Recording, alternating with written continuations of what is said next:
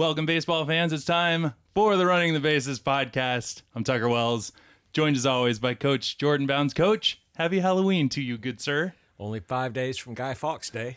That's true. That's true. Um, well, all right. So, uh, did you do anything with the kids this weekend for Halloween?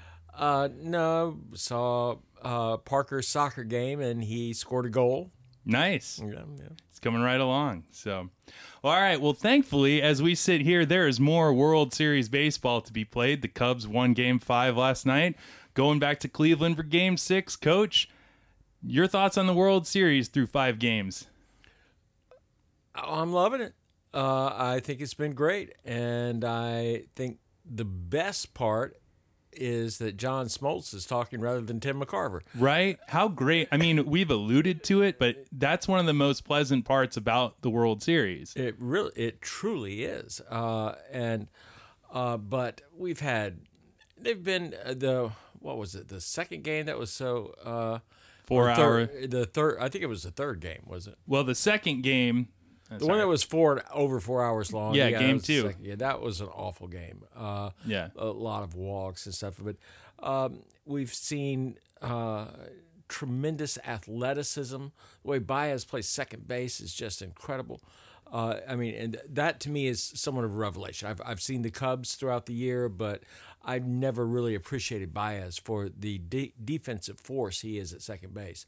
Uh, the uh, Lindor, I just love seeing. He's one of my favorite players. Whether he's batting, running the bases, fielding, whatever, he's just he's phenomenal. Or, just smiling in the dugout. Right. Um, he uh, gives great interviews. He's you know, um, and he's hitting the, knocking the cover off the ball. That's right. In this Uh, World Series. we've seen uh, you know good uh, and creative uh, managing. Uh, it's it's been a great series. I'll say this as well. Uh, how about that Ben Zobrist? I mean, he is a ball player's ball player. No, he's a professional hitter. He is a professional hitter, but sound in the field as well. Sure. Started wherever him, you, wherever you play him. uh, and Jason Heyward has had some very important moments. I've given him nothing but crap for a long time now, but he's gotten some key hits and you know created a little havoc on the base paths. and- When, has he just gotten one hit? in the World Series, he's had. I think he's he's now four for ten, but I'll I'll look Oh, that okay, up. Okay. But he's he's he's contributed. Yes. Oh, yes, he has. Uh, played good defensively. He stole a couple of bases last game. You know those. Yeah, yeah, absolutely. So, as we're watching this World Series, though, for the general audience, how the you know the the like the four hour game, and it's kind of gone back and forth. Where one game's really great, but the other's kind of uh, you know not so not so enjoyable. Um, do you think that baseball is gaining a lot of new casual fans with this particular matchup? It should. There are exciting people and personalities, and I mean, how can you not like Rizzo and uh, Bryant? And I mean, these uh, these are trout-like faces of baseball, uh, and Lindor, and just so many people. And we have David Ross going out, and uh, and great pitching, and uh, the uh, you know, it, it's uh, different. I mean, and dominating pitching. I mean, you know, uh, the relief cores on both sides. I just, yeah, it's uh, it should. Uh, now, I do still think the the biggest problem uh, that baseball has with I don't want to say millennials, but uh, with uh, That'd a- be fair, though. uh, with a younger generation is that it uh, is somewhat slow paced compared to other games. Uh, because I mean, they, something needs to be done where we're not making a pitching change. You know, uh, pitching changes aren't an hour of the game. Right, and I think it's the time getting called. What do we do about? I mean, in that game too, in particular, it seemed like there were certain sequences where the hitter calls time, and then the catcher calls time, and then the pitcher calls time, and then the catcher will call time again just for just for good measure, Right. and that's all before a single pitch is thrown. You know, thank you, Dick Williams. Fair, very fair. Um, but do you have a proposed solution in mind? Like, as you're watching the game, what? How would you think? Is it time for the shot clock in, uh, in the majors? It seems to have worked pretty well in the minors to this point. Uh, Perhaps, uh, but I also think you might make an exception for the series. you know, Right, sure. uh, it, there's a different element going on there. You're you're having the fate of two cities. You know, the, Right. these cities could burn down if, if and they both would I could possibly um jason heyward real quick uh three for 11 uh batting Okay. 273 but uh three stolen bases in there as well and he's just you, you're you're aware of him Yeah, right. he's been the disappearing act for most of the year slash postseason so um but speaking of the two cities so we're going back to cleveland um I contend that in a 3 1 series, game five, the pressure is clearly on the team facing elimination. But that game six, it switches back. Like if Cle, I think the pressure's on Cleveland to win game six, right? I think uh, if you're giving odds, you're going to give it to the Cubs.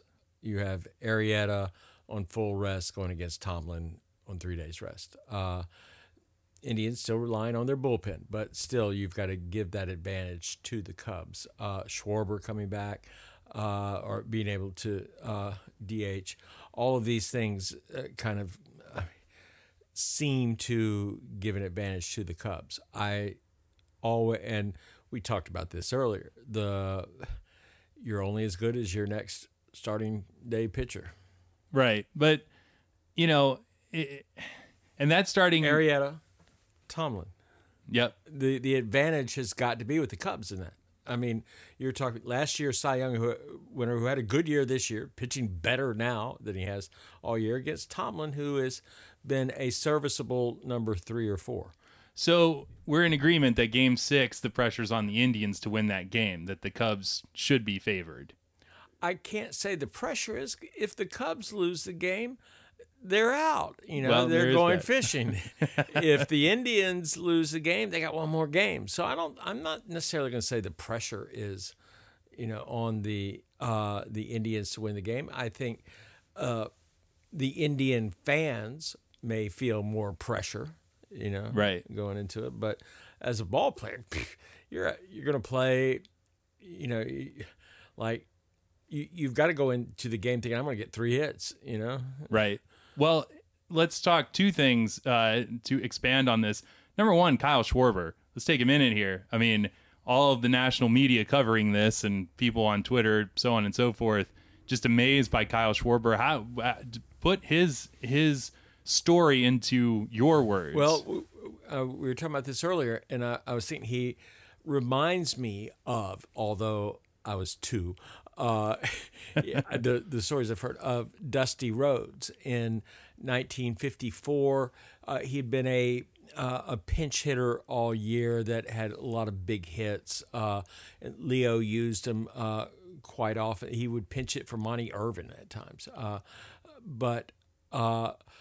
The he couldn't catch water from a boat. You know, he was an awful outfielder. But the uh, he gets into the '54 series. He hits a pinch hit home run off Bob Lemon that wins the game. Uh, then he comes back in the next game and he gets a hit that ties the game up. Uh, pinch hitting stays in the game and hits a home run to win it. Uh, this is the series where Mays makes the great catch. You know, that's what we remember out of that series. But uh, Dusty Rhodes was the one that actually won the series for them, and uh, it was. Uh, let me see if I can get the quote. What Leo said that uh, a buffoon is. Uh, drunk on a hitting spree. Uh, that was his reference to what uh, to Dusty Rhodes. Uh, but what, sh- and I'm not saying Schwarber is, you know, but he's going through one of those moments in time where, I mean, you know, this guy Schwarber was a great hitter last year. You know, he does Right. hold the Cub record for home runs in a postseason. Uh, Uh, yeah. total. Uh, but uh, but he's not Babe Ruth, you know. He's but he's going. He's there right now. He's on the ball right now. and he does have a strong resemblance to the babe. So, Yeah. second thing, the fans. Um, at the end of the game last night, it's the first World Series victory in Wrigley Field. There's been a lot of firsts in this World Series, for one thing, but first in in, in Wrigleyville since 1945. They the they being Fox did a great job just holding on the crowd, just going to different shots of the crowd, singing their their win song, whatever that is. Um, I thought it was beautiful. Like how great for those fans. Oh, sure. Absolutely. Absolutely. And having experienced what I did here in 91, uh, nothing like uh, what the Cubs have gone through, you know, uh, or the Red Sox in years, or the Indians, you know, or I mean, but you know that that's a once in a lifetime moment. Yeah. know, and for those fans, that's a once in a lifetime thing. Yeah, it'll. Ne- I mean, I we both believe the Cubs will be there multiple times now moving forward. If this, they can keep all these, all these, uh, con, you know, players happy as their contracts start to come up. But that said, it was a real special image, you know. Oh, yeah, and I- absolutely, as- absolutely. yeah, and as I've thought of, you know, the different was- image, key images Cal of this series. Ripken running around the outfield in Baltimore. It Yeah. was that. You know, that's what it was. It was like what uh, connects America to baseball. Yeah. And do you think that it was a double edged? I mean, they did lose two games out of three in Wrigley. So the crowd were they maybe two tenths this time Oh, around? I, I think So- I think the players. I mean, and so much talk about this about how they showed themselves being young and the pressure getting to them, swinging at all the bad pitches and stuff, and. Uh, the, and people saying, "Well, you didn't say that all year," you know, and they won 108 games or however many they won. 103 in the Yeah, regular season. right? Yeah. Uh, but I think the uh, um, I forget my train of thought now. Uh, well, the, the the tenseness of the oh yeah, I, I, I think the Cubs showed their youth. I mean, whether uh, and the, the same, they felt the anxiety in the crowd, you know, and there is that, you know, but that's part of it. That's why that's part of the beauty of everything. yeah, and Chapman going, you know, eight outs last night. I mean, that that's they've had that moment in each series. Right, right. Yeah. So hence also back to our very first topic of conversation. But please, Chapman, quit, quit worrying about the base runners. Yeah. Get the guy at the plate. Yeah, yeah, absolutely. Um, with that in mind, Lester, uh, do you think he ever figures this out? The yips throwing to throwing to the uh, to first and holding runners and the whole thing. I don't think he's going to be that worried about it. Yeah, because I he mean- he certainly does just come to the plate. Mad Dog was awful at throwing to bases. Mm-hmm. He uh, he didn't worry about it. He said, "I'm just won't let him get on first base," you know. And he didn't very often, you know. No, he did not. And Lester is uh, a pitcher that does everything off of his fastball, and it is all kind of geared toward that uh, that kind of mode. Going to bases, that's not. It just kind of breaks that somewhat. Given that this is Lester's third World Series, and you know the resume that he's building, what's the what's the ceiling for Lester? I mean, does he look like a Hall of Famer now to you? I don't know. I don't know that. Uh, perhaps, yeah. I mean, there, there's a possibility of that. I don't know that his age will allow that. You know, uh, Right. And the what what makes a pitcher a Hall of Famer seems to have changed more than uh, anything. I mean, Blyleven was the only pitcher for like 20 years, other than a relief pitcher that was put into the Hall of Fame, or, or somebody from the Negro Leagues. Uh, I mean, and then until we had this flush of Braves pitchers, you know, and Yeah. uh, uh, recently, and Randy Johnson, and uh, Pedro and whatnot. But uh, the uh, the standards for a pitcher, what uh, they're not going to go by the same metrics. I mean, it used to be if you were a 300 game winner, you automatically got in. Well, Right. we're probably not going to have very many 300 game winners anymore, and Probably never. the uh, and s I I wouldn't say never, but uh, we- Right. we, might have a relief pitcher when three. We don't know. uh, the um, but so uh, it could be Lester. I mean, Lester's on path to do that. Yeah. Um, He's certainly had a. I think he's a Cy Young winner this year. oh yeah, absolutely. And I think that uh, you know Kluber could be it on the American League Could side. very well. Yeah. I think Britton should be though, but Yeah, and and uh, you know that's what made Game One so great, and um, to see them facing squaring off against Right, each right, other. right. Um, so tomorrow night, uh, and of course, we're recording this on Halloween, so um, it'll be a Game Six. When you say Game Six World Series, it conjures up 75, 86 for us here in Atlanta, 95. Do you think that, or you know, let's expand playoffs in general, like the 2003 NLCS, the Game Six with forgive us, Cub Nation, Bartman. um, should we just call him Steve? Would that be better? Um, that Steve guy. But anyway, does Game Six uh, evoke uh, more memories in thinking about the World Series than the Game Sevens? No, not for me. No. The World Series, for me, that began where I suddenly embraced baseball as, or, or Major League Baseball as uh, this kind of uh, surreal connection to my life that was like some sort of alien globe uh, on the side of my head, uh, was the 60 World Series. Uh, and that's game seven. Maz hitting the home run uh, in Forbes Field. That was game seven. I, 62 having uh, Willie McCovey hit that line drive that uh, Richardson makes the stab on that if, if that's a hit is the game's over. I mean and those are game sevens. Game uh, Gibson in game sevens. Uh, you know uh, game sevens always seem to mean more. I mean Yeah. game 6 always seems to be disaster. Yeah, there you go. That's a much better. Thank you. That's a much better way to put it.